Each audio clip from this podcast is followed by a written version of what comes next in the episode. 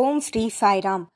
அனைவருக்கும் வணக்கம். பிரசாந்தி சந்தேஷின் கேள்வி பதில் நேரத்திற்கு உங்கள் அனைவரையும் வரவேற்பதில் மிகுந்த மகிழ்ச்சி உங்களுடைய நிலைத்த ஆதரவுக்கும் நன்றி. ஒவ்வொரு வாரமும் பக்தர்கள் பலர் தங்கள் மனதில் எழுந்த கேள்விகளை கேட்கின்றனர். அதற்கான பதிலாக சாய் இலக்கியத்தை ஆதாரமாக கொண்டு பதில்கள் கொடுக்கப்பட்டு வருகிறது. அந்த வகையில் இந்த வாரம் நாம் பார்க்க இருக்கும் கேள்வி நூற்றி எழுபத்தி ஆறாவது கேள்வி. வாருங்கள் பகுதிக்குள் செல்லலாம். இந்த பக்தருடைய கேள்வி என்னவெனில் comment on timelessness. No time. நேரமின்மை. இதுவே இந்த பக்தருடைய கேள்வியாகும். முதலில் இந்த நேரம் என்பது என்ன? ஒரு வருடம் என்பது முன்னூற்றி அறுபத்தி ஐந்து நாட்களை கொண்டிருக்கிறது. ஒரு நாள் என்பது இருபத்தி நான்கு மணி நேரத்தை கொண்டிருக்கிறது. ஒரு மணி நேரம் என்பது அறுபது நிமிடங்களை கொண்டிருக்கிறது. ஒரு நிமிடம் என்பது அறுபது நொடிகளை கொண்டிருக்கிறது. இந்த நேரத்தினை புத்தி சுவாதீனம் இல்லாதவர்களால் உணர இயலாது. குழந்தையால் உணர இயலாது. அதேபோல் குளோரோஃபார்ம் கொடுத்தவர்களுக்கு அதாவது மயக்க நிலையில் உள்ளவர்களால் இந்த நேரத்தினை உணர இயலாது. ஆகவே மனம் எங்கிருக்கிறதோ அதுவே நேரம் இருக்கும் இடமாகும். ஏனென்றால் புத்தி சுவாதீனம் இல்லாதவர்களால் நேரத்தினை உணர முடியாது. ஆகவே மனம் இருக்குமெனில் விழிப்புணர்வுடன் சுறுசுறுப்பாக இருக்குமெனில் அங்கு நேரம் இருக்கிறது. அதுவே நேரம். மனம் இல்லை என்றால் நேரம் இல்லை. டைம்லெஸ்னஸ் நோ டைம் ஆகவே மனமும் நேரமும் சமம். இதை நாம் புரிந்து கொள்ள வேண்டும். பொதுவாக நம்முடைய வாழ்க்கையில் நாம் எவ்வாறு வாழ்க்கையை கழித்து கொண்டிருக்கிறோம்? எவ்வாறு வாழ்க்கையை நாம் வாழ்கிறோம்? இயந்திரம் போல் வாழ்ந்து கொண்டிருக்கிறோம். ஒரு செயலை செய்யும் பொழுது அதில் முழு கவனம் இருக்கிறதா? அதில் மட்டுமே நம்முடைய கவனம் இருக்கிறதா? என்றால் இல்லை. ஏதோ செய்ய வேண்டுமே என்று செய்து கொண்டிருக்கிறோம். இயந்திரம் போன்று இயங்கிக் கொண்டிருக்கிறோம். ஆகவே இவ்வாறு நாம் இயங்கக்கூடிய இந்த நிலை ஜாக்கிரத் நிலையாகும். இந்த ஜாக்கிரத் நிலையில் மனமானது சுறுசுறுப்பாக இயங்கிக் கொண்டிருக்கும். உடலும் அங்கு செயல்படும். உடலும் மனமும் ஒரு நிலைப்படாமல் ஒரு செயலை செய்தாலும் இதுவே ஜாக்கிரத் நிலையாகும். தற்போது யாரோ ஒருவர் அவதூறாக உங்களை பேசிவிட்டார் என்றாலும் திட்டினார்கள் என்றாலும் உங்களுக்கு உடனே என்ன நடக்கும்? கோபம் உங்களுள் எழும். அந்த கோபம் எழுவது எப்படி இருக்குமென்றால் அதனை யாராலும் கட்டுப்படுத்த இயலாது. எவ்வாறு பட்டனை ப்ரெஸ் செய்தால் விளக்குகள் அனைத்தும் எரியுமோ அதுபோல ஒரு சூழ்நிலை கோபத்தை உண்டாக்கினால் உடனே அது நம்முடைய முகத்திலும் வார்த்தைகளிலும் உடல் முழுவதும் நம்மை சூழ்ந்துவிடும். நம்முடைய உடல் மனம் இரண்டையும் அதனுடைய கட்டுப்பாட்டில் கொண்டு வந்துவிடும். இப்படி கோபமானது ஜாக்கிரத்தின் நிலையில் செயல்படும். எனினும் நாம் விழிப்புடன் கோபப்படுவதில்லை. கோபம் வரும்பொழுது விழிப்பங்கு இருப்பதில்லை. உடலும் மனமும் கோபத்தின் கட்டுப்பாட்டில் இருக்கும். ஜாக்கிரத் நிலையில் பெறக்கூடிய அனுபவம் இது போன்று இருக்கும். இந்த உடலை கொண்டு நற்காரியங்களையும் நம்மால் செய்ய இயலும். ஸ்தூல உடலினை கொண்டு நற்காரியங்களையும் செய்ய இயலும். ஆகவே வாழ்க்கையின் ஒரு பகுதி ஜாக்கிரத் நிலையாகும். அடுத்த நிலை என்னவெனில் ஸ்வப்ன நிலை. இந்த ஸ்வப்ன நிலையில் அதாவது சூக்ஷம தேகம் இந்நிலையில் என்ன நிலைத்திருக்கும் என்றால் மனமும் மனதில் நிலை கொண்டிருக்கும் எண்ணங்களும். ஆனால் இந்த எண்ணங்களானது எந்தவித சமூகத்தினாலும் தடை செய்யப்படாத ஒன்று. எந்தவித பயமும் இந்த ஸ்வப்ன நிலையில் இருப்பதில்லை. மன அழுத்தமானது ஸ்வப்ன நிலையில் இருப்பதில்லை. அடுத்த நிலை சுஷூப்தி. இந்த சுஷூப்தி என்பது ஆழ்ந்த உறக்கம். அந்நிலையில் கனவுகள் இருப்பதில்லை. அதாவது மனமானது இருப்பதில்லை. காரண தேகம். அதாவது அங்கு ஆனந்தம் மட்டுமே நிலைத்திருக்கும். எந்த விதமான மனமும் அங்கு இருப்பதில்லை. சரி மூன்று நிலைகள் இருக்கிறது. முதலாவது ஜாக்ரத் இரண்டாவது ஸ்வப்னம் மூன்றாவது சுஷுப்தி.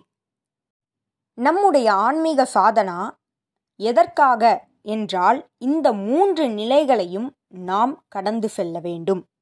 ஜாக்ரத் ஸ்வப்னா சுஷுப்தி. ஏன்? நம்முடைய உண்மையான சுயத்தை ஆத்மாவினை அறிவதற்கு இந்த மூன்று நிலையையும் நாம் கடந்து செல்ல வேண்டும். இந்த மூன்று நிலையானது எவ்வாறு நிலை கொண்டிருக்கிறது என்றால் மையப்பகுதியில் ஆத்மா அதற்கடுத்த நிலை சுஷுப்தி நிலை அதற்கடுத்த நிலை ஸ்வப்ன நிலை அதற்கடுத்த நிலை ஜாக்ரத் நிலை. ஆகவே இந்த ஆத்மாவினை நாம் அறிய வேண்டும். எப்படி? நம்முடைய ஆன்மீக சாதனாவின் மூலமாக இந்த மூன்று நிலைகளையும் நாம் கடந்து செல்ல வேண்டும். சரி இந்த ஆத்மாவினை அறிந்து கொள்ள வேண்டும் என்று என்ன அவசியம் இருக்கிறது? அவ்வாறு நீங்கள் அறிந்து கொள்ளவில்லை என்றால் புனரப்பின் ஜனனம் புனரப்பின் மரணம். ஜனனம் மரணம் இறப்பு பிறப்பு என்னும் இந்த சங்கிலியில் நீங்கள் சிக்கிக்கொள்வீர்கள். ஆகவே இந்த மூன்று நிலைகளையும் கடந்தால் மட்டுமே அந்த சங்கிலியிலிருந்து நாம் விடுபட முடியும். சரி இப்பொழுது இந்த மூன்று நிலைகளையும் கடந்து செல்வதற்கு நாம் என்ன செய்ய வேண்டும்? இதனை கடந்து செல்ல ஒரே வழி விழிப்புணர்வாகும். என்ன விழிப்புணர்வு? நாம் ஒரு சூழ்நிலையை உருவாக்க வேண்டும். அந்த சூழ்நிலையில் இந்த மூன்று நிலைகளையும் நாம் சாட்சி பூதமாக இருந்து உன்னிப்பாக கவனிக்க வேண்டும். ஜாக்ரத் நிலை ஸ்வப்ன நிலை சுஷுப்தி நிலை ஆகிய மூன்று நிலைகளிலும் நாம் சாட்சி பூதமாக இருந்து அதனை கவனிக்க வேண்டும்.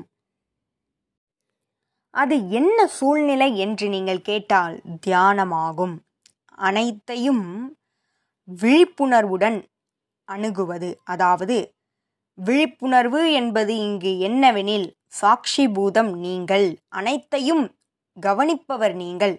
இந்த விழிப்புணர்வோடு ஒவ்வொன்றையும் அணுகுதல். உதாரணமாக பல எண்ணங்கள் உங்களிடையே இருக்கிறது. அந்த எண்ண ஓட்டம் என்னவென்று நீங்கள் உன்னிப்பாக கவனிக்க வேண்டும். சாட்சிபூதமாக இருந்து.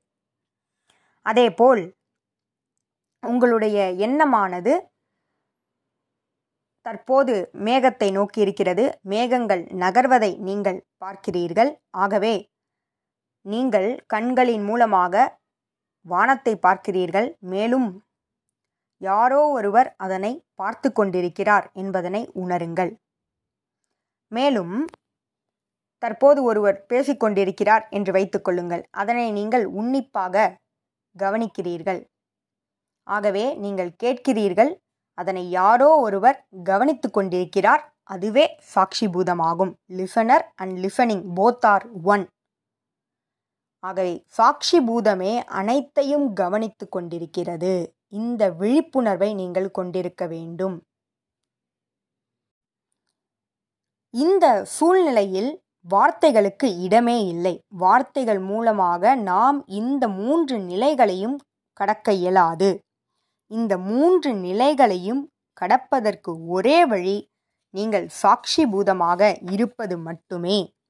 ஒவ்வொன்றையும் சாட்சிபூதம் என்ற நிலையில் அந்த விழிப்புணர்வோடு அணுக வேண்டும். ஆகவே நீங்கள் எங்கு சென்றாலும் எதை செய்தாலும் எதை கேட்டாலும் உங்களுக்குள் சாட்சியாக இருந்து ஒருவர் அதனை கவனித்து கொண்டிருக்கிறார் என்பதுதான் அந்த விழிப்புணர்வாகும். அந்த விழிப்புணர்வே இந்த மூன்று நிலைகளையும் கடப்பதற்கு நமக்கு உதவும். சரி இந்த ஜாக்கிரத் நிலை அதாவது ஸ்தூல உடல் அடுத்தது ஸ்வப்ன நிலை சூக்ஷம உடல் அடுத்தது சுஷுப்தி நிலை காரண தேகம் ஆகிய மூன்றையும் நாம் கடக்க வேண்டும். நீங்கள் கேட்கலாம் சுஷுப்தி நிலையில் ஆழ்ந்த உறக்க நிலையில் எவ்வாறு இந்த சாட்சி பூதமானது இருக்கும் என்று. சற்று சிந்தித்து பாருங்கள். நான் நன்றாக உறங்கினேன் எந்தவித கனவுகளும் இல்லாமல் என்று சிலர் சொல்வார்கள். எவ்வாறு அவர்கள் உறங்கினார்கள் என்று அவர்களுக்கு தெரிகிறது. நல்ல உறக்கம் அவர்களிடையே இருந்தது என்பது எவ்வாறு அவர்களுக்கு தெரிந்தது? அதுவே சாட்சி பூதமாகும். அதனை சற்று சிந்தித்து பாருங்கள். சரி இந்த மூன்று நிலைகளையும் கடந்து மையமாக இருக்கக்கூடிய சாட்சிபூதம் அல்லது இறுதியாக இருக்கக்கூடிய அந்த ஆத்மாவிற்கு என்ன பெயர் என்றால் துரிய நிலை. துரிய என்றால் அல்டிமேட் இறுதி நிலை என்று பெயராகும். ஆகவே நீங்கள் மூன்று நிலைகளால் சூழப்பட்டிருக்கிறீர்கள். ஸ்தூல தேகம் சூக்ஷம தேகம் காரண தேகம். இந்த மூன்றையும் நீங்கள் கடக்க வேண்டும். அவ்வாறு கடக்கும் பொழுது அங்கு மனம் இருப்பதில்லை. எந்தவித உணர்வுகளும் இருப்பதில்லை. அங்கு எந்தவித துன்பங்களும் இருப்பதில்லை. அதுவே நோ டைம் டைம்லெஸ்னஸ் அங்கு நீங்கள் எவ்வாறு இருக்கிறீர்கள்? சாட்சி பூதமாக மட்டும் இருக்கிறீர்கள். அனைத்தையும் கவனித்து கொண்டிருக்கிறீர்கள். நீங்களே அங்கு மையமாக இருக்கிறீர்கள். அப்பொழுது ஆனந்தம் மட்டுமே அங்கு இயற்கையாக நிலைத்திருக்கும். ஆகவே இதுவே இந்த கேள்விக்கான பதிலாகும். இதுபோல பல கேள்விகளோடு உங்களை அடுத்த வாரம் சந்திக்கிறேன். ஜெய் சாய்ராம்.